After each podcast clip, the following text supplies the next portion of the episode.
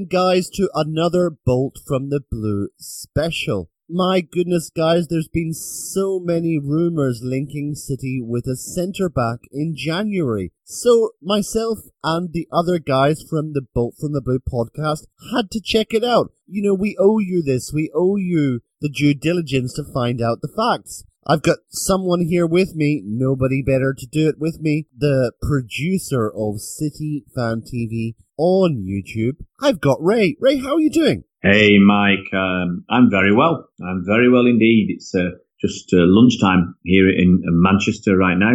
Yeah, just uh, building up to the game at the weekend against Chelsea. So uh, getting quite excited about that already. Obviously, um, we had the news last night that uh, Pochettino has been given the boot and uh, Jose Mourinho was uh, installed in the early hours uh, of this morning, I think, as a new manager at Spurs. So there's lots to talk about football wise uh, at the moment. That is not to do with City, but also we're getting excited for the game on Saturday. Well, Ray, we are going to talk about City in this pod, but just before we begin, that's astonishing news, Ray. I mean, um, I always imagined that Pochettino would uh, leave by mutual consent, or you know that they would um, mm-hmm. they would smooth the wheels that way. But I never imagined number one that they would sack him, and number two, within very short order, they'd have employed Jose Mourinho. My goodness, well, Ray, what's going on? What's happened is, look, they, they wanted uh, Pochettino to leave. Rumours are he had a big blazing row with uh, um, Daniel Levy about a month ago. But since the start of the international break, they've wanted Pochettino to leave and they wanted it to be by mutual consent. They would have paid him off something for him to leave. He said no. Um, because by sacking him, they'd have had to give him, I, I, as I understand it, they've had to give him 12 million pounds. So, which is probably more, which is, sounds like about a year and a half or two years pay. So that seems like what's happened rather than if a mutual agreement, it might have been half that figure. So uh, Spurs have tried to, to, push him out the door early in the uh, in the international uh, break. Since he's not going, they've just had to say, look, we need to do something before we've got a game coming up. We're going to have to bite the bullet and give him, uh, you know, and, and, give him the flick. So that's what they've done. They paid him off. Obviously, they were talking to Mourinho beforehand. There's no way they get rid of uh, Pochettino on Tuesday um, even though I think some of the players got wind of it on Monday. There's no way they announced it on Tuesday, and within 12 hours or so, uh, or not much more than that, they've got appointed uh, Jose Mourinho. So on a long contract up till 2023. So he's got a three and a half year contract, or three, uh, three years and two, uh, a few months, whatever it's going to be, um, or two and a half years. But he's got a, a fairly decent, um, you know, three and a half year contract. So he's done out. He's doing, he's doing all right. And apparently he's going to get paid about 11 million pounds a, a, year. Right. Uh, this, this, this, this, is, this has led to all kinds of teams wondering which one of those Spurs players that they're going to be able to buy. I've done a little poll on Bolt from the Blue, and uh, I don't, I, I don't think you've seen it yet, but it's a poll that says, if Leroy Sané goes, would you take Son Heung-min? Uh, um, I'll, I'll ask you right right here and now, Ray.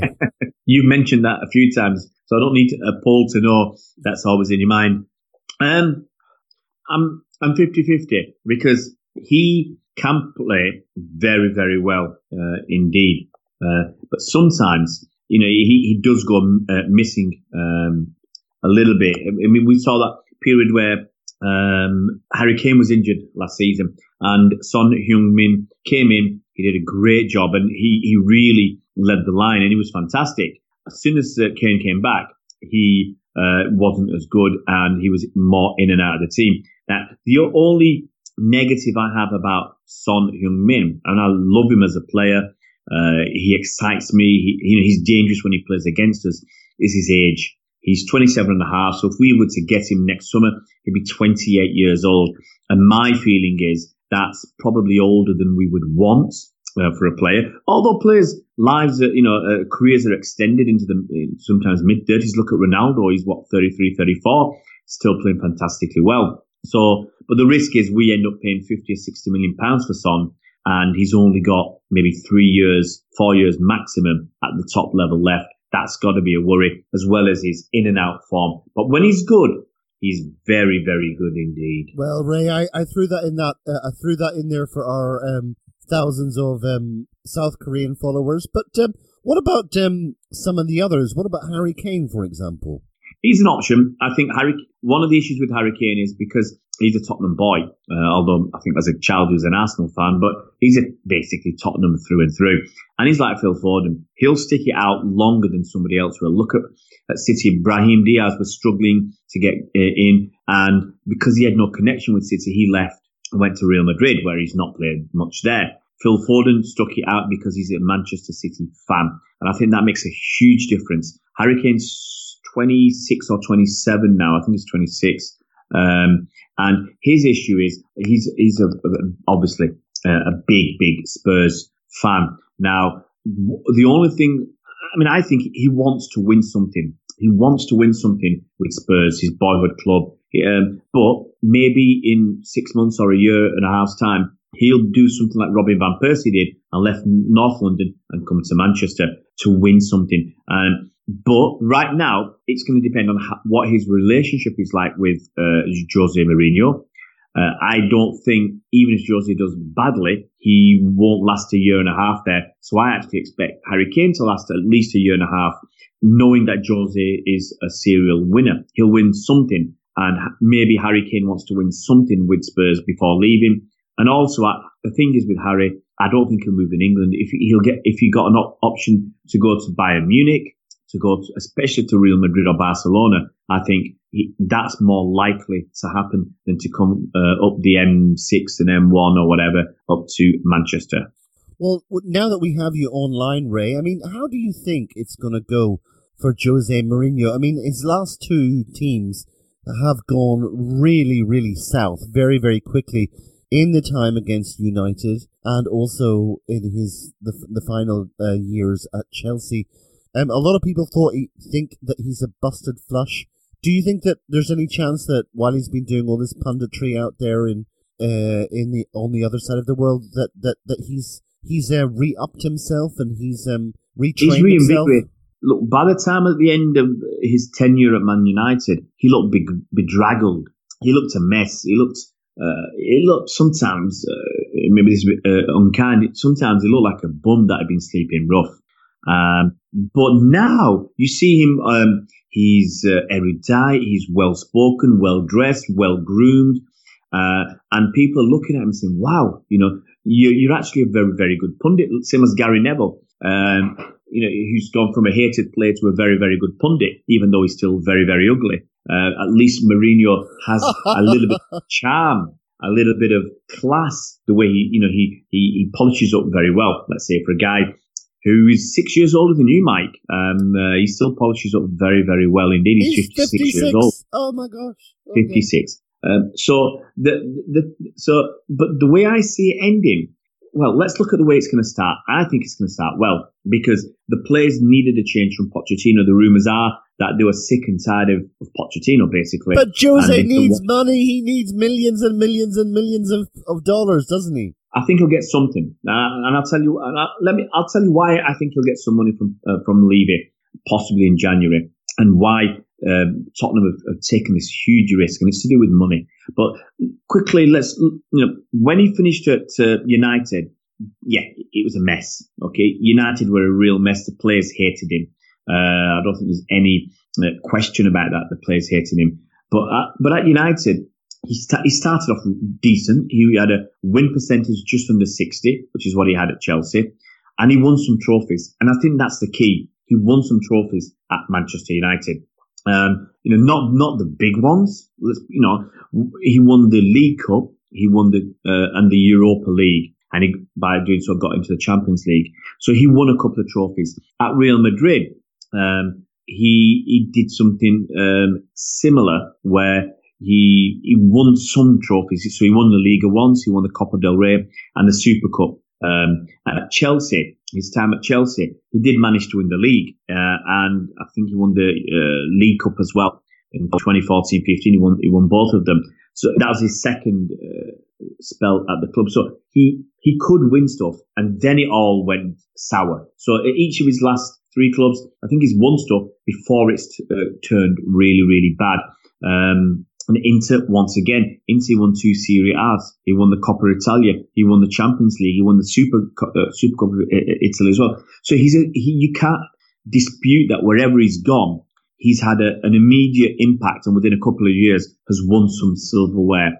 And I think that's a potential that he could do. He could do at Spurs because unlike Pochettino, I think uh, Mourinho will focus more on the FA Cup because what else have they got left? They've got the Champions League this season and finishing top four. So I think he will probably focus on a cup to say he's won something. He wants uh, to win something. I think that's one of the rumours because no other manager has won major honours at three different English clubs. He wants to be the first um, to do that. So uh, moving on to the reason why I think uh, Pochettino got the got the boot, besides the poor form, I mean, they've got 25 points, I believe, in the last 24 league games. They haven't won an away game for 10 months. It's, you know, it's a terrible, terrible situation for them. Um, the, the issue is, for me, they've got this brand new stadium. It's cost a lot of money and they've not been able to buy players previously for more seasons because, you know, the, the, the argument is they're saving the money for the stadium. And I think this last season, last summer, Potts really said, I want these, I want some players. Otherwise, there's, there's a huge problem. So Levy went out and bought uh, a couple of players, decent players. Uh, he got Lo Celso on loan. He got Ndombele, and he got um. Uh, there was somebody else he got. I can't remember who it was now, but there was another uh, half decent player. Um, so they, they got them in. The risk to Spurs is now. Last season they got to the Champions League final. That's worth a heck of a lot of money. That Champions League final run, I think, would, would have been worth around maybe a little bit more than 90 million pounds. Okay. That's a lot of dong. 90 million pounds. Um, now this season, and that's the got to the final. If, if, if they didn't get out of the group stage, they'd end up with about 40 million pounds, let's say. Um, and next season, if they don't get into the Champions League, the most you can get out of the Europa League is somewhere between 40 and 50 million pounds, and that's by winning it. So you can see the finances have a huge impact because if Pochettino stayed to the end of the season, Spurs didn't make the Champions League. Following season, they could be looking at an income drop of 40 or 50 million pounds. If they don't even make Europe, that's an even bigger drop because they're going to get nothing. So they're going to go from 90 to possibly zero in two seasons. That's a huge shortfall. Spurs, I think the way they've gone, the, um, the way uh, sorry, uh, Daniel Levy and ENIC, who, who, are basically the owners of Spurs. Levy's the chairman, but ENIC is the, the holding company that own it. Um, now, the way they see it, they were expecting to be finishing in the top four on a consistent, regular basis. Um, because that's where they were finishing. They're challenging, they're finishing third, third, fourth, but generally comfortably enough with a game or two to spare before the end of the season. But last season, they struggled towards the end of the season. So I think a lot of it's to do with money. You know, Levy's forked out 12 million pounds to get rid of uh, Pochettino and he's paying apparently 11 million pounds for uh. So it's going to cost him a lot of money. He's gambling. He's throwing the dice. You know, he's uh, putting his uh, he's putting his chip on red or black, whatever. He's playing the roulette wheels. He's taking a big gamble. It's costing them a lot of money. I mean, this season I expect it to cost them possibly an extra 15 or 16 million pounds in paying off Pochettino and the extra money to Mourinho. It's going to cost them a lot of money he's taken that gamble, and I think they'll, they'll they may spend some money in, the, in January, but it's all a gamble to make sure they get Champions League next season because um, they can't afford to lose 40, 50, even 60 million pounds the following season. It's just going to shatter uh, their finances. Like as you can see, what's happening with United not making the Champions League. Their finances last season they made about 627 million pounds in income. This current year, they're forecasting it between 560 and 580. And if they don't get Champions League again, apparently they lose even more money because some of their sponsors will cut back on their sponsorship oh, because. On, on that subject, Ray, uh, uh, did you see yeah. that Mike Keegan at the Daily Mail has basically stolen um, Colin, Colin Savage's. Well, I'm not going to say stolen, but Colin Savage was there um, a couple of weeks ago on the. Well, Colin, Colin was there a lot more than two weeks ago. He did the uh, something for Bolt from the Blue Live, I believe, on the 28th of October. Can you but believe also that? Done some, it's unbelievable. But he'd also done something exclusive, Ray. They said exclusive. Well, exclusive. I, I, I yeah. Well, uh, Colin had done that on the, for the Bolt from the Blue Live. He'd done it for King of the Kippax. I think we talked about it. So and and in, in all honesty, I mean, Matt Keegan says he he spoke to a source at the club Uh, I don't know if that was tomato sauce or brown sauce, but he said he spoke to a source at the club who said it was between 560 and 580. It would be 560 to 580 million this next year. And, I, and I'll turn around and say, well, look, just this is just off the top of my head. Okay. We had 535 million pounds turnover. The Puma deal alone, I suspect it's worth the best part of 30 million pounds to City. The overseas TV deal is going to be an extra 12 or 13 million pounds to City in next set of accounts.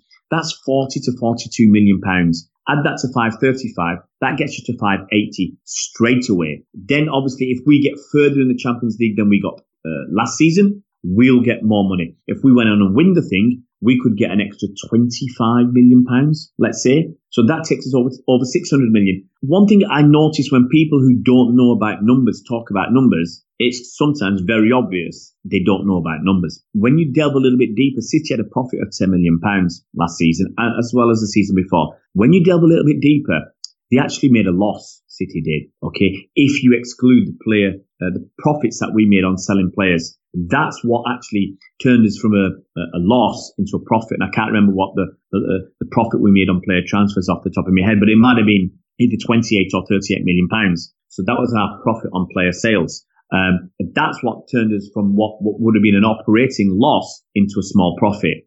And that's actually a big, in, that, the two areas that have a big impact on your turnover, on your income, because a lot of income streams are quite static. It's the UEFA money. The further you get in the Champions League, the more you get. The further you, or the higher you finish in the Premier League, the more money you get. And the third one, the third point is on player sales. So you can, for instance, go back and look at Liverpool. The year they sold uh, Coutinho, they made a huge profit. I don't know what it was, but it would have been somewhere in the region of well over a hundred million pounds because of the, the profit they made on selling Coutinho. So that has a big impact. So if we, for instance, sell Leroy Sané this season, let's say we sell him in, in January for, for a hundred million pounds. On our books, I'm just going to guess here, Leroy Sané is, is, is not, uh, this is accounting but so forgive me uh, for, for, talking about it and, and, and forgive yourselves if you don't understand the numbers.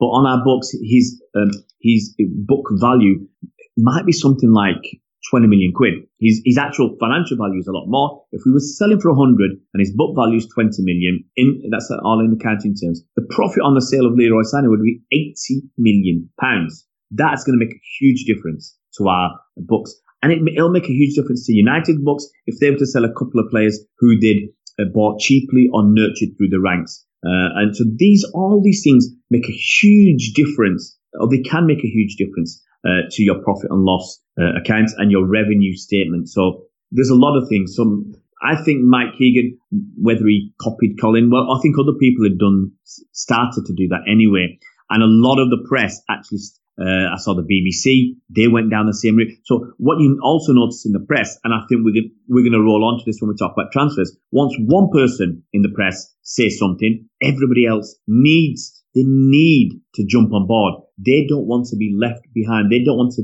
appear out of the loop. So once Mike Keegan had talked about this in his exclusive, which was well out of date, let's be quite honest. And I think Colin said I'd have helped you if you'd asked me. Um, it was well out of date. Other uh, publications, they copied it in effect. Might have tweaked it a little bit here and there, but basically it's the same. Uh, when the Mourinho story to Spurs came out, other people just copied it because you don't want to appear to be out of the loop or not having knowledge of the football industry. Absolutely. You don't want to appear out of the loop, and that's what they all do. Right, just before we get on to the main um, meat and potatoes of this particular pod, just going to pick your brains uh, yeah. just for fun. Where does Poch go next, in your view? Ooh. Okay, the options open to Poch. Obviously, it's possible that he'll take a break. It's quite possible he'll take a break because you know he looked for the last six to nine months like a man running on empty, like his team. They were running on empty. They're relying on luck rather than anything else because uh, he works his players hard. The options to Poch, I mean, he might think he's missed he's missed options to go to Man United and, and Real Madrid. It might be there are right now. I don't think Bayern Munich have got a manager right now. Right now, it's possible that Man United might not have a manager by Christmas or not long after. And it's possible that Real Madrid might not have a manager come the summer. So if I was Pochettino, I might just sit there, enjoy my 12 million pound payoff and wait for a, a really nice, decent job to come up, come up. He might be offered a job at Arsenal. Who knows? Uh, I mean, people might laugh at that and, pour scorn on that idea that he'd move across uh, North London. But hey, it's not a, much of a move.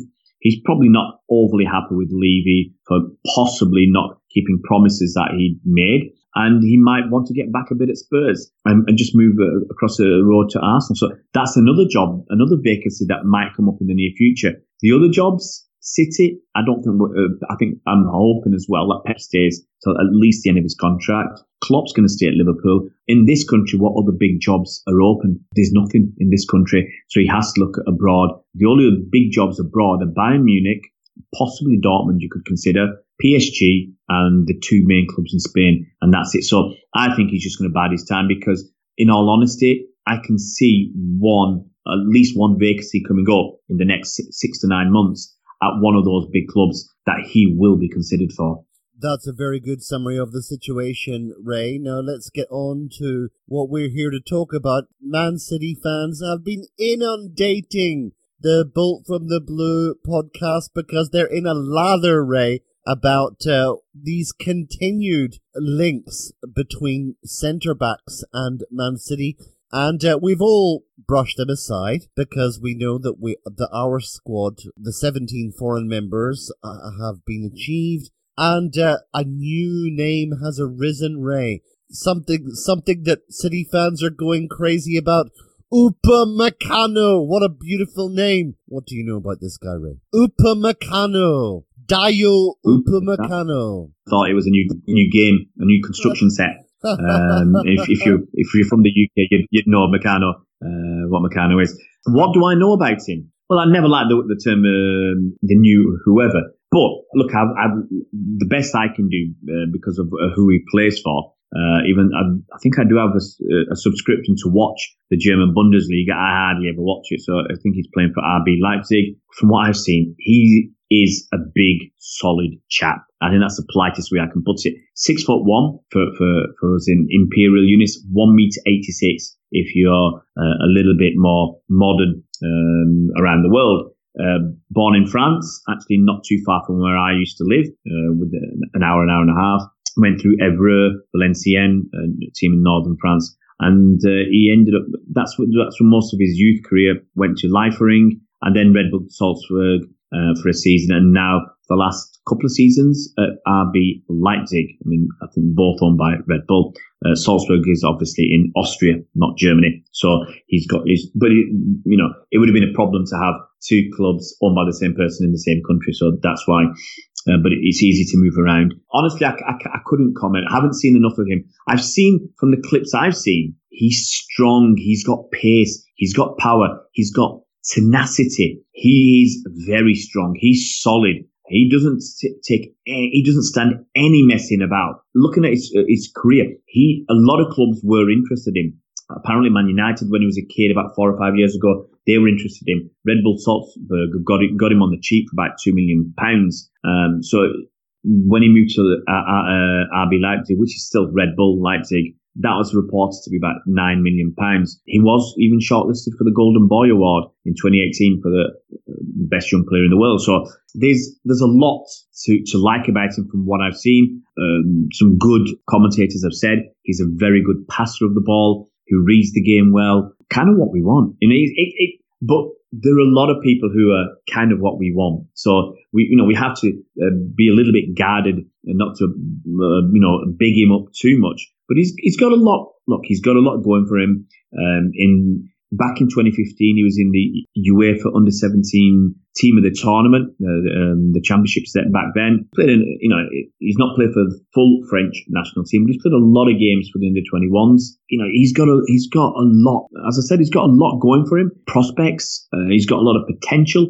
He's still only 21. He's just turned 21. A few weeks ago, actually, three weeks ago, he's just turned 21 an interesting thing is, and I'm sure we'll go on to this, he would actually count right now as an under 21 year old well, because Ray, he was Ray, hold, at the season. Hold that thought because this is where yeah. we want to bring you in and ask yes. you for your expertise because the Bolt from the Blue has received a number of emails and they're asking the same question that, that I actually fired this question over to our older brother uh, podcast, The Man City Show with Nigel Rothband And um, here's the question that keeps coming up, Ray, and perhaps you could shed some light on it for our listeners. Um, everyone's asking, Ray, why do we keep getting linked with centre backs like Upamecano and Ruben Dias and even Soyuncu at Leicester when our 17 member uh, foreign player list is full? And uh, it, it seems that unless City are going to include Otamendi as part of part of a swap transfer that very rarely happens in football. Ray, in your considered opinion, why are the press continually linking City to centre backs? Okay, well, obviously we feel there's a, there's a need there. Uh, obviously, when Vincent Kompany left, we, we, lost not only one of the still one of the best centre backs in the Premier League. Um, we lost a, a, a leader uh, leader of, of men, leader of players. So we, we lost a figurehead for the club. And I don't think we actually replaced the figurehead side, the leader side, and we ha- certainly haven't play- replaced that centre back side. Um, now we've had to convert Fernandinho into centre back, and that was going on uh, in, in, in the summer apparently. Um, now to give some background, Otamendi, Nicholas Otamendi, he was apparently going to leave Manchester City because he was not happy with the amount of game time he got. Uh, he was not getting enough minutes. Yes, it was great to be winning stuff, but you come to a point where you want to um, play a little bit more, especially when you're past 30. Some people are happy just to collect the, the paycheck and say, I'm earning good money, I'm playing a few games, I'm winning a few trophies. Uh, it's easy life. But others want to be more competitive, want to play more. Now, Otamendi was going to leave, and uh, and City were looking at uh, options. They're looking at alternatives um, very seriously. But once uh, Vincent Kompany said, I'm going, and he, he didn't give the club a lot of notice, that changed everything. And then there was more desire to keep Otamendi because you don't want to lose two uh, centre backs at once, two players for one position at once, and have to get new people in. And uh, so that that convinced Otamendi no, to stay. Ray, that, Ray, that was a little bit weird because you know that Vincent Kompany was a right-sided yeah. centre back, and Otamendi is a very decidedly left-sided centre back. I don't well, see why that. I don't see why that um, that um, Otamendi thought that because Vincent was leaving that that was going to bring him a lot more well, um, appearances. Well, the thing is, I, I, look at at Aymeric Laporte, uh, who sadly is injured. I look at him as playing the Premier League games and playing the Champions League games mostly. A left, a left-sided centre back. Yeah, um, and, and, I look at Otamendi as thinking, well, I'm going to play a lot of the cup games. That's not bad to start with, and enough league games. Okay, so the player, he, he, I think Otamendi can, he would have had to play at both left centre back and right centre back. Um, he could have played with um, uh, Laporte as the left left half of the pairing, uh, sorry, as the right half of the pairing, and with Stones or Fernandinho as the left uh, um, part of the pairing. Um, so, I mean, that's why, as I said, uh, Otamendi stayed because he thought, I'm going to get enough minutes. That has to be his belief. Right. Can I, can I just jump in here and, and, and, and, ask you a question? Does it matter whether uh, a player is considered to be a left or a right-sided uh, central yeah. Mm-hmm. defender? Uh, I'm just doing this um, for my own education and for the education of the of well, the guys who are listening to be honest, for, for me, I, I, never, I never thought it uh, took it seriously that someone could only play one of the two positions. Yes, you can argue a left-footed left centre back can hit the ball from the left side easier, you'd expect, across to the corner uh, on the right. It's just more natural, okay? And vice versa, right-footed on the right-hand side could hit it easier and more naturally to the to left. But if you if you're a good two-footed player, then you, it doesn't, it, to me, it doesn't matter. For, to Pep, possibly, um, you know, he's a, not just a, a, manager, he's one of the best in the world. And, and he was a professional footballer. And, and I'm just, a, like you, a fan, a passionate fan who watches uh, football. So, you know, tactically, strategically, and knowledge wise, he's, he's light years ahead. So for him, maybe that's that marginal gain, that extra 0.5% that makes the difference between winning and losing. Maybe that's how Pep looks at it. But I thought Otamendi could have, you know, he would have got enough game time. If he didn't feel he was going to get enough game time, he would have gone in the summer. Um, such a shame but, about Otamendi, Ray, isn't it? Because oh my goodness, ninety nine percent of the time he's amazing, but that that one that one percent. Yeah, yeah, it's, it's and I think some of that now. I think I thought he'd curbed it, but now I think not having the to keep him calm, um, maybe losing a little bit of pace, maybe panicking because he's not got the right person with him um, to help him. Con- I don't say control him, but point, giving him pointers and and and, and, help, and, and easing him through games. He hasn't got that. So the feeling he was he was going to leave, but he's not. So we've got to, you know, when we, we talk about um, um, the people you've mentioned um, and why are they linked? So, and Dias. Yeah, uh, uh, uh, right. Are, are, they, are, are people seriously suggesting that in the January window they're going to try to send Otamendi the other way and bring Upamecano or Ruben Dias the other ah. way because that so rarely I, happens, does it? Doesn't it, Ray? Well, it's, it's well, I mean, it rarely happens in uh, in a January transfer window. But you've got to remember, we bought Joao Cancelo from uh, Juventus with Danilo going the other way and, and, a bit of money. So it can happen, and it does happen. It's happened at City in defence. Um, but I think the people are worried about our centre backs because we're playing you know, there was that game against Crystal Palace where we had John Stones and um, Otamendi on the bench, I believe. No, at least one of them on the bench with Eric Garcia, sorry. Um, and we played Rodri and Fernandinho in defence. So people worried and questioned that. And, and now Otamendi is going to look at it and say, well, I, am definitely behind Laporte when he's back. Uh, it looks like I'm behind Fernandinho as well. Fernandinho's playing on the left hand side. Um, but maybe that's just because he can and Pep wants uh, Otamendi or John Stones to play on the right. But Otamendi's now, he's got to look at it. I think he's 31. And he's, he's got to look at it and say, I'm fighting with John Stones for that other spot. That's tough, tough enough start already. And on top of all that, Eric Garcia is going to be coming through. So possibly Otamendi can look at it and say, by the end of the season, if City don't buy anybody, let's say, and Aymeric Laporte comes back, he's a shoe in. I'm fighting with John Stones and Fernandinho for another spot, and you've got Eric Garcia coming through. So four of us are fighting for one spot. How often am I going to win that spot? So he might once again look to move on. And I think City at that point, uh, I think they were reluctant in the summer to let him go on the cheap. I think they'll let him go on the on, on the cheap, so to speak, just to get him out of the door, just to free up that non-homegrown spot. I feel at this point, listeners, just to, just to um, interject there.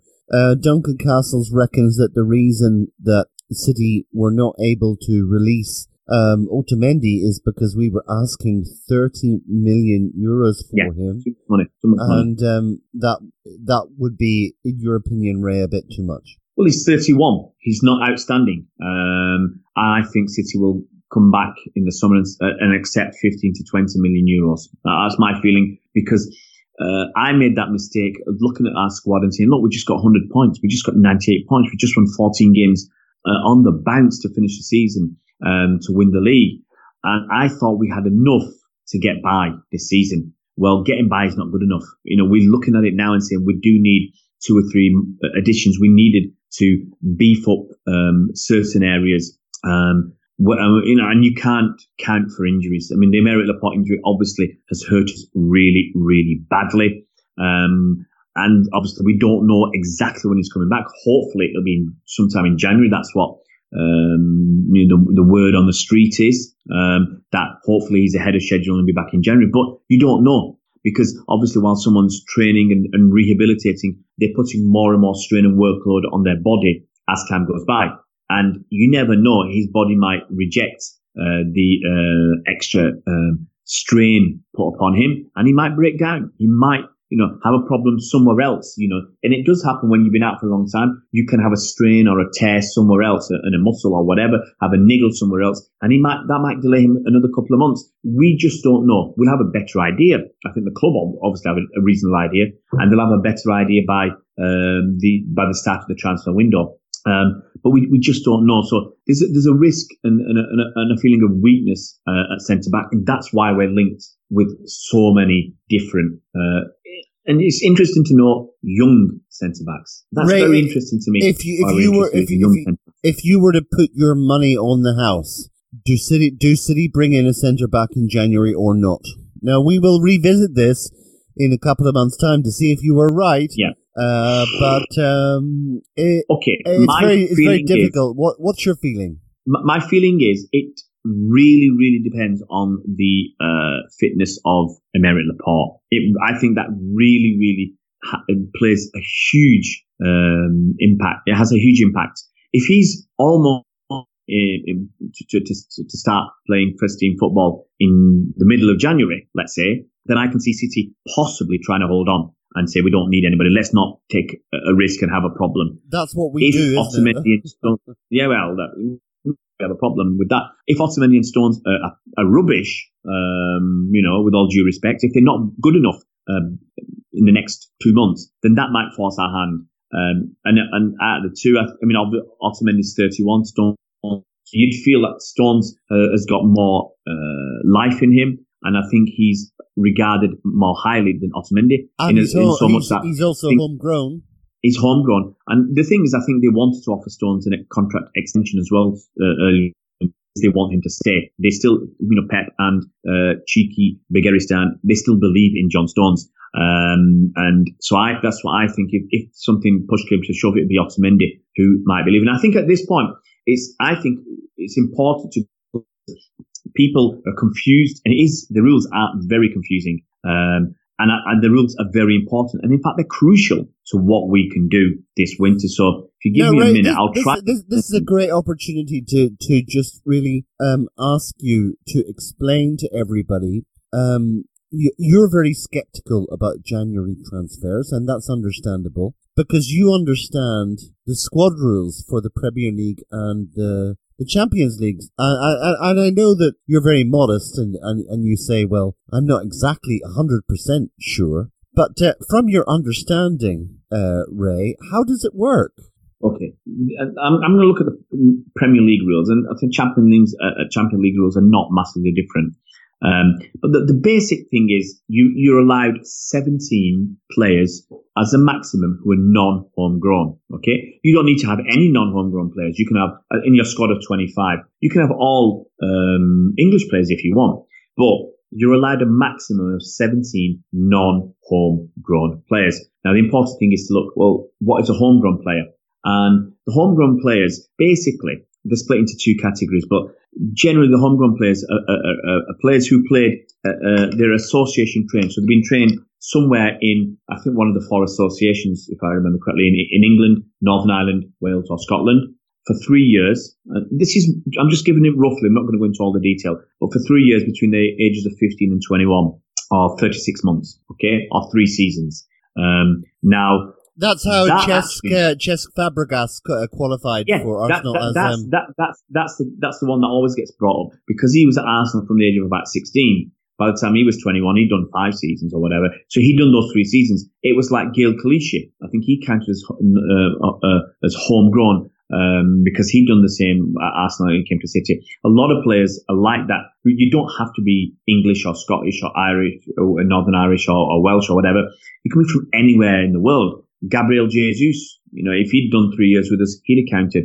Um, Pogba, he was at United for so long. And actually, I remember one time when we were apparently looking at buying him, we thought if we did buy him this summer, he's done two and a half years at United already. Another six months, that would count as homegrown. Yeah, so, guys, just, just, uh, to, just to clarify, um, when we talk about homegrown, I think that the, the better, uh, if I'm being Colin Savage here, uh, and uh, seeking to uh, define things correctly. I think uh, what Ray is talking about is association trained or British yeah. association trained. Yeah, they have to be within the, the, the, British Association. So as long as it doesn't matter where you are, where you where you come from in the world, as long as you can fulfil that uh, that time period of the uh, three years or thirty six months or three seasons within a club or clubs, within the associations, then you'll count as a homegrown. And so Ray, if you if, if you're under twenty one and well, the, you the, you don't count. You don't so count. For, for,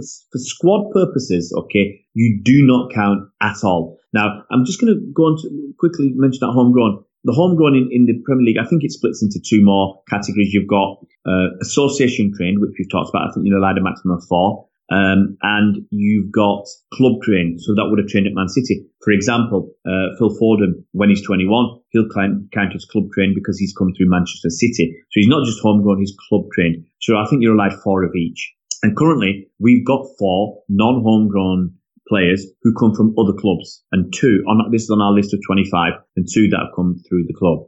Um, but we've currently got 17 non-homegrown slots full. Okay. Now you mentioned in the 21s. Everybody who's counts as an under 21 does not need to be included in your squad list of, tw- of a maximum of 25.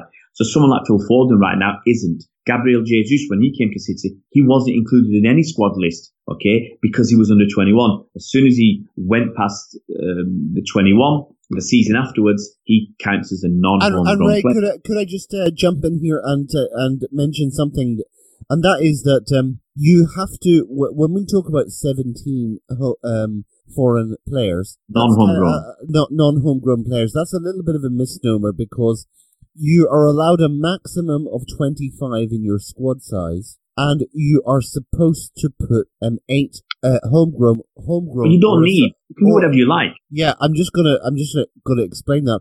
Um, you're allowed. Uh, well, you're supposed to put uh, um eight um a total of eight homegrown or association trained players in your squad. Now, if you can't meet that, that's fine. Uh, if you've only got six, for example, Yes, as City do, then what they do is they reduce your squad size. So, Oh, for example. Ci- City have got a squad size of 23, whereas, for example, Newcastle or teams like that further down, they've got the full complement of 25 because they've got those eight players who are uh, homegrown or association association trained. I just just wanted to make that clear. Yeah, yeah. So you've got your, your squad size of whatever it is. In City's case, 23, and Newcastle's maybe 25. But what I said was anybody who counts as an under 21 player is not included in that squad list. Okay. So you could have 50 players who count as under 21. And I'll tell you what an under 21 player is because there is, oh, there's always a little bit of confusion. Uh, the- the- the- this is the nub of the question, um, Ray. this is the number of the question. a, a lot okay? of people are saying this is why people shouldn't be reporting about uh, City buying these players like Upamecano and Dias because Yeah. of their age. Now you're going to No. explain now uh, why that Dias uh, maybe is not qualified, but Upamecano is qualified. Okay. The rule, this is the rule from the Premier League for 2019-20. Okay. The rules on under 21 players. Under 21 players are eligible over and above the limit of 25 players per squad. For the 2019-20 campaign, under 21 players will have been born on or after the 1st of January 1998. So basically, if your birthday is, if you were born after the, um, in, uh, let's take Upamecano as an example. His birth, he was born on the 27th of October 1998, which is after the 1st of January. So he counts as an under 21 player and it's for the full campaign.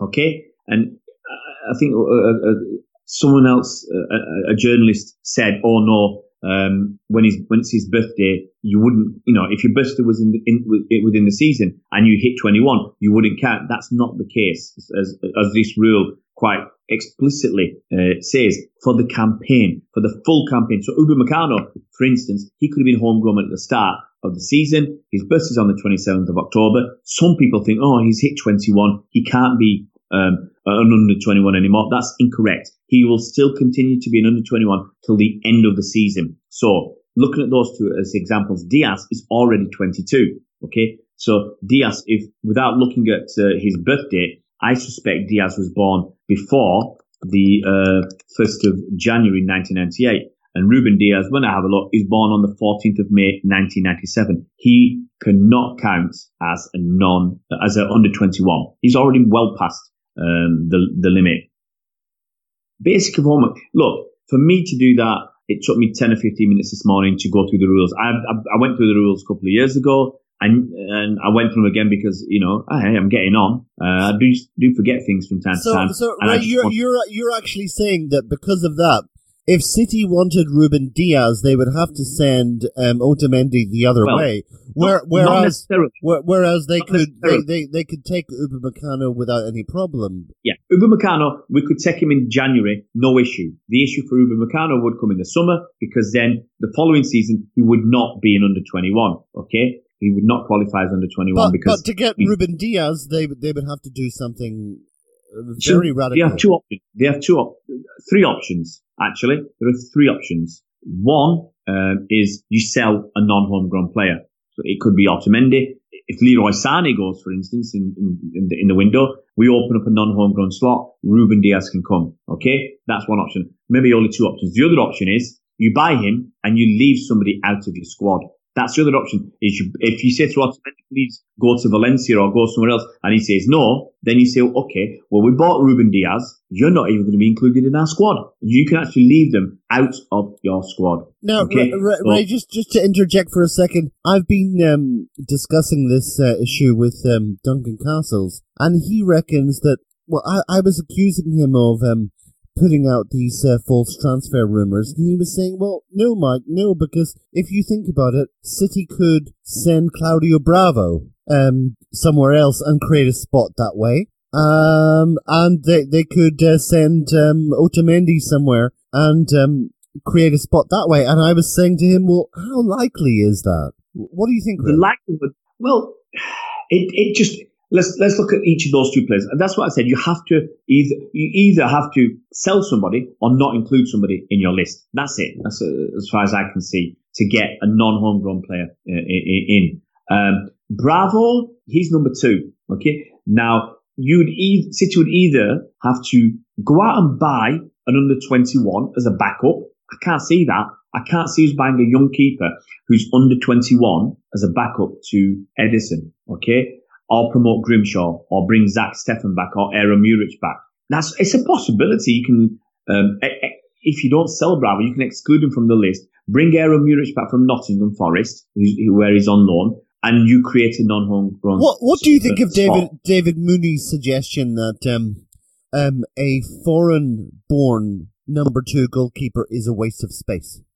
You could argue that and you know we've got Scott. Actually, we've got Scott Carson as the number three, so we could just put, promote Scott Carson. There are pros and cons. What I want from a number two goalkeeper, I want a good. Basically, I don't care I, where, where, they're born, where they're from, or anything, how old they are. I just want a really good option if they're called upon. Look at Liverpool. They got um, who did they get? Was it Adrian in the summer? And look, he, he played, and I think he made one mistake in, in five or six games. I think he played admirably well. It, you know, he helped them um, maintain their winning start to the season. So he's, I don't think he's uh, old at all. But for me, I just want someone who's happy to play second fiddle and has the quality to cover if we need them. So Bravo could be just totally dropped. As I said, we could bring Aaron Muric back. We could bring Zach Steffen in, or we could go out. Um, um, um, uh, I'm not sure about Zach Steffen off the top of my head again. Um, but we uh, because he's on loan and excuse me, we wouldn't be bringing him back. Um, but it's a possibility with Aaron Muric. We could say we want Aaron Muric back. Um, and I think he counts as homegrown. If I can't even remember his age now, whether he's 21 or not. But th- I'm just uh, I'm just giving the um, examples of how we can get around the, the issue of not having any space. Uh, Aaron Muric, I think, still qualifies. Aaron Muric qualifies as under 21. He's 21 years old at the moment. So um, so that that's one option, and um, is, is to get rid of Bravo. The other option is to get rid of Otamendi. Or if we can't sell them, you can just exclude them from your squad list. You can that's just exclude true. them. I think that's the point that Duncan Castles was making. So you can exclude you, you, you anybody can you want. exclude them from the squad. Yeah, so uh, of, of course, that would piss them, piss them off big time. But you know. yes, and and as and unless uh, you know, and, and, and I, but the thing is, which is all well and good that they can say that, okay.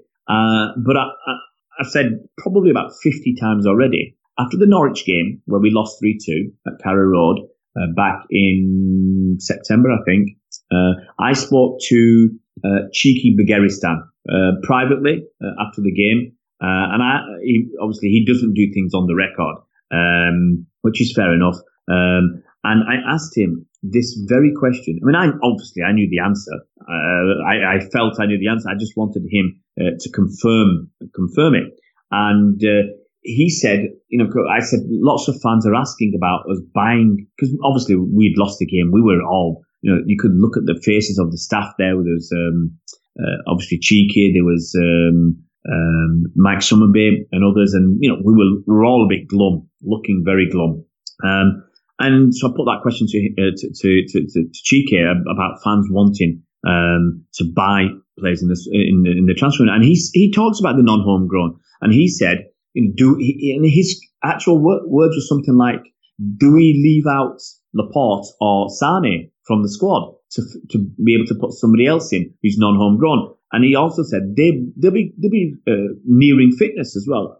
They, either, they will either be fit or almost fit. I think that's kind of uh, the gist of it. So why would we leave them out? So he didn't seem to be of the of the opinion that it felt like we were not going to buy anybody. Now, look, things change. Since that defeat against Norwich, okay, we've been beaten by Liverpool and we've been beaten by Wolves. So maybe needs must. Maybe the situation's changed because we are nine points behind Liverpool. We could be 15 points behind Liverpool by the time Aymeric Laporte's fin- uh, fit, fit, again. So I think it might depend on needs most, and it might depend on a conversation with Otamendi and say, look, mate, you've got six months left. You're not going to be part of our squad. Sorry, that's it. Um, and take this opportunity to leave because we're going to get somebody else. And if you don't leave, you won't be part of the squad. Now that's harsh for somebody um, of uh, the um, loyalty, let's say, and, and the experience, uh, loyalty he's shown as an experience he's got. So you could argue that's a little bit harsh on, uh, on Nicholas Otamendi, but hey,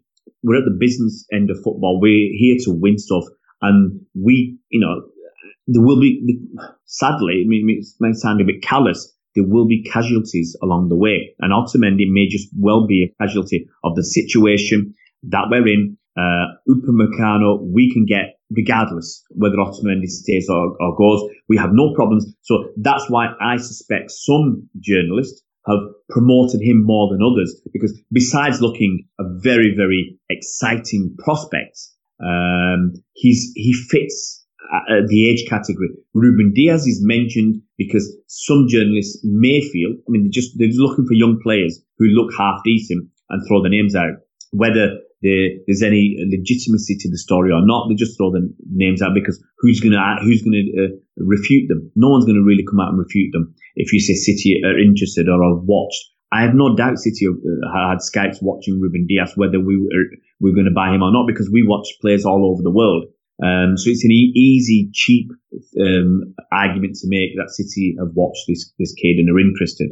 So um, that's why I think the journalists are mentioning people like Dias because there's that potential to just uh, cast Otamendi adrift. Or if Leroy Sané leaves, then we've got the non-homegrown spot. Or if Leroy Sané is not going to be fit till March, uh, we might just say, well, Leroy, we're not going to include you in the squad for the rest of the season because there's no point. You're not going to be in the uh, Champions League squad because that, that has to be done. That's an interesting thing, Ray, because if they're convinced that uh, Leroy is uh, going somewhere else, yeah, they they can leave him out of the squad, and uh, that frees up another space. Well, I guess. As I said, if, if, if he's not fit by the time the Champions League squad has to be announced, and um, the Premier League squad has to be announced as well, uh, I think in end of January. So uh, if they don't think he's going to be fit till middle of March or April, you know, we don't know. Uh, we don't know when um, they're going to make that decision. We don't know until nearer the time how well his recuperation is, is going, his re- rehab, how's it going? Is he going to break down? How please, Leroy, stay. Please, Leroy, stay. We, we want him to stay. But as I said, if the feeling is that he's not going to be fit till middle of March, um, and we're not sh- totally sure, and we're not sure about his attitude and everything else, we might just say, keep him out. Try and sell him. Or we might say, try and get him to renew his contract and we'll sort the problem out in the summer. So we might get, for instance, Ruben Dias leave Leroy Sané out and say, look, mate, the best thing is rather come back for a, a, few weeks at the end of the season, take the rest of the time off to recuperate properly, and we'll bring in uh, Ruben Dias uh, to, to, to, take your spot. We, the problem is we just don't know. We're we're just speculating like most of the journalists out there. You see journalists, some of them they'll put 20 stories out hoping to get lucky with one of them. And if they get lucky with one of them, obviously that's the story that they're going to talk about. They're going to forget about the 19 they got wrong. And it's like playing darts blindfolded. You know, you might hit something on the board. Uh, you might hit the 20. Uh, you know, if you're throwing it with blindfolded, you might hit it two times out of 20, you might hit it. And the rest of the time you'll, you'll miss it. So it's just like that. And as, as the old, was it the uh, phrase, uh, a busted clock or a busted watch is right twice a day. You've obviously watched uh, that particular uh, movie. Um, I, I think it was what was it? Um, uh, a, a, a, a busted clock uh, is correct twice a day, but um, but Ray, okay, let's put your Mystic Meg hat, uh, hat on before we leave and finish off this podcast. And uh, we thank Ray so much for just explaining all these rules to us. But um, what would you um, guess will happen in the January transfer window? Of course, you know, Ray, that when the transfer when the transfer window opens, the whole thing goes absolutely ape shit. Excuse my language, and um, everyone is talking about everything. And uh, City rarely uh, are involved in this. I think the last time that we were seriously involved in it was when we signed Edin Dzeko. And um, uh, Ray, just just using your gut, using your your feeling. Um, most City fans would say the way that Pep plays it, he just he just doesn't he just doesn't do that. But um, do you differ? Do you think that? I don't think we'll buy anybody. I, yeah. I mean, that's it's an easy thing to say. I don't think we will buy anybody. The caveat is, it, but it all depends on Leroy Sané and uh, Aymeric Laporte's fitness, and it also depends on Leroy Sané's willingness to sign a new contract or to stay at City. If he's not going to sign a new contract, he's not going to stay at City. We might just say we might as well cut our losses and exclude him. Well, here's a okay. question for you, Ray. I mean, a lot of um, emails that we've received on the Bolt from the Blue uh, podcast is hasn't Pep already given up on Leroy Sané? Is isn't there ah. this this feeling that yeah he's already gone? Possibly because uh, in pre-season I think Pep had said Leroy was close at one point said Leroy was close to signing uh, an extension, and then he said now he's far away from signing an extension in effect. So the the thought there was that you know it, it, it looked uh, bleak the prospects of Leroy Sané staying at City. Now we don't know what's going to happen with the new Bayern manager. The new Bayern manager might want nothing to do with Leroy Sané. Uh, because of his attitude, because of his injury, or whatever. The new uh, Bayern man- manager might not have a choice. It might be the board that say, we want Leroy. He's, he's German. We want to bring him back home. He's box office. He's one of the best players in the world, best young players in the world. And he's German. He's for marketing purposes. He's wonderful for us. So we don't know. You know, it's there's lots of things to throw in the mix. My feeling is that we're not going to buy. Pep doesn't look happy about it, but it, it, look, who knows? We get beaten by Chelsea on Saturday, and uh, we could possibly be kissing the league goodbye, but we're also will be still in fourth place, and teams will be starting to catch us. So, and it depends on uh, really how we do between now and the end of uh, uh, end of this year. By the end of uh, December, you know, if we're struggling for fourth place, then it might be needs must, and we might have to go out and spend some money because we don't get Champions League. I'm not saying, you know, I'm not uh, trying to be negative here, but I'm just being uh, objective. If we don't get Champions League, that's a huge loss of income, uh, possibly about 30, 40, 50 million pounds. Huge. And if we don't finish first in the league, that's going to be even worse. So, you know, it affects the money going forward. We have to be Champions League um, every single year now. Uh, as a, just to summarize, if there's a problem with our league position, that might force our hand. The same way Spurs' hand has been forced to get in Mourinho and get rid of Pochettino. Same way other clubs' hands will be forced in January to maybe buy a player or two just to make sure, give them that chance. Uh, expect United, for instance, to buy somebody in December, in January, one or two players to give them that chance to be in the Champions League next season. Guys, let's finish this pod off. We are so grateful to Ray uh, for giving uh, us his time. He's so busy with all of the things that he has to do. But we're, I guess we have to wind it up. And um, I guess that the, the best thing to do with um, our Ray is to, to ask him this question to finish off with. Ray, there's been quite a lot of speculation in the news that uh, this is, um, despite the fact that Pep's got one more season, a lot of the, the guys on ESPN FC, for example, are saying that they think that, that Pep will, will call it a day after this season. What would you say about that? Well, it depends. Um, you know, on the surface, Pep keeps saying, "I will honour my contract. I will honour my contract. I will honour my contract," and, and all that. Um, but you can see sometimes the extension is uh, can be just done for um, for window dressing purposes, look at Manuel Pellegrini, before the, the manager of Man City before Pep. He got a one year extension, I think, and there, there, we knew he wasn't going to um, stay for that year because Pep was coming. We kind of knew that, and it felt quite false. But City paid him off, And they kind of did that to keep the team uh, focused to think, well, you know, we can't down our tools because this is our manager for next year as well. And it could be the same here. Pep has got a contract for another year and a half, but he might leave in six months, you know. Um, and they, he might keep saying, I'm going to stay till the end of my contract purely to keep the players focused and not to, to lose the plot and think, well, this guy's going, let's, we don't, we don't have to work as hard as he wants us to work. There'll be somebody else coming in in uh, six months time. So, um, so my feeling is it's, it's hard to tell because some of his body language isn't positive. You know, he's, he's got a bit of stress. You know, we've lost two uh, times, two times. Sorry? Two times, two times, twice, twice. Exactly, times. But look, he. Now, I, I hope he's. You know, I, I hope he stays longer because I've said many times he's not going to get the setup anywhere in the world that comes close to the setup he's got at City. Yeah. Best facilities. Um, he's got his buddies, uh, Txiki Begiristain and Ferran Soriano. He's got Khaldoon Al-Mubarak. He's got Sheikh Mansour. You're not going to get a better setup. And with all the facilities and all everything else, you are not going to get better anywhere else in the world. Um, now, there was someone saying that his wife has gone back to Spain. Um, you know, to, it might not be simply the quality of the team and how he much he wants to get this team going forwards and, and, and progressing and bring the young players through and, and his mates out here. It might be for family reasons. You might have to, um, he might have to, he might end up back at Barcelona. We just don't know. Um, you know, what, because sometimes it's the family that can direct the manager or the player. Well, I think, guys, that is probably a good place for us to stop he's got a contract. He's said that he's gonna uh, stick it out, and we are hoping for that. And uh, guys, just to let you know, this this this was an impromptu uh, podcast between myself and Ray. We were talking about Upamecano and talking about Ruben Dias, and we hope you enjoyed it. We hope you enjoy these little sort of off the cuff uh, podcasts.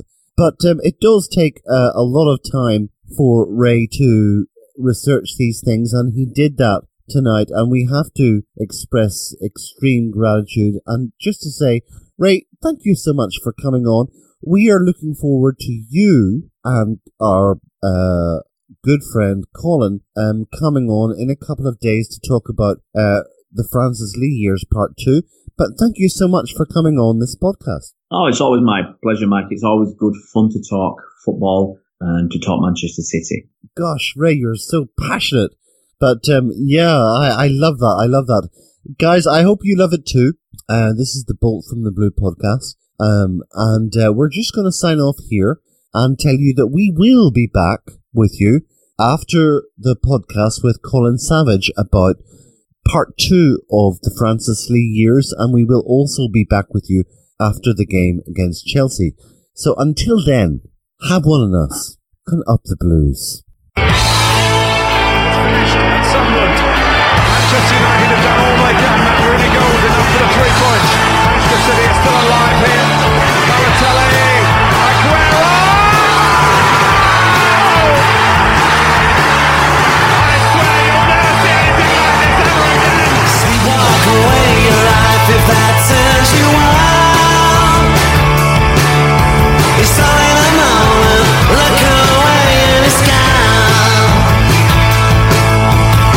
About time that your mind took a holiday.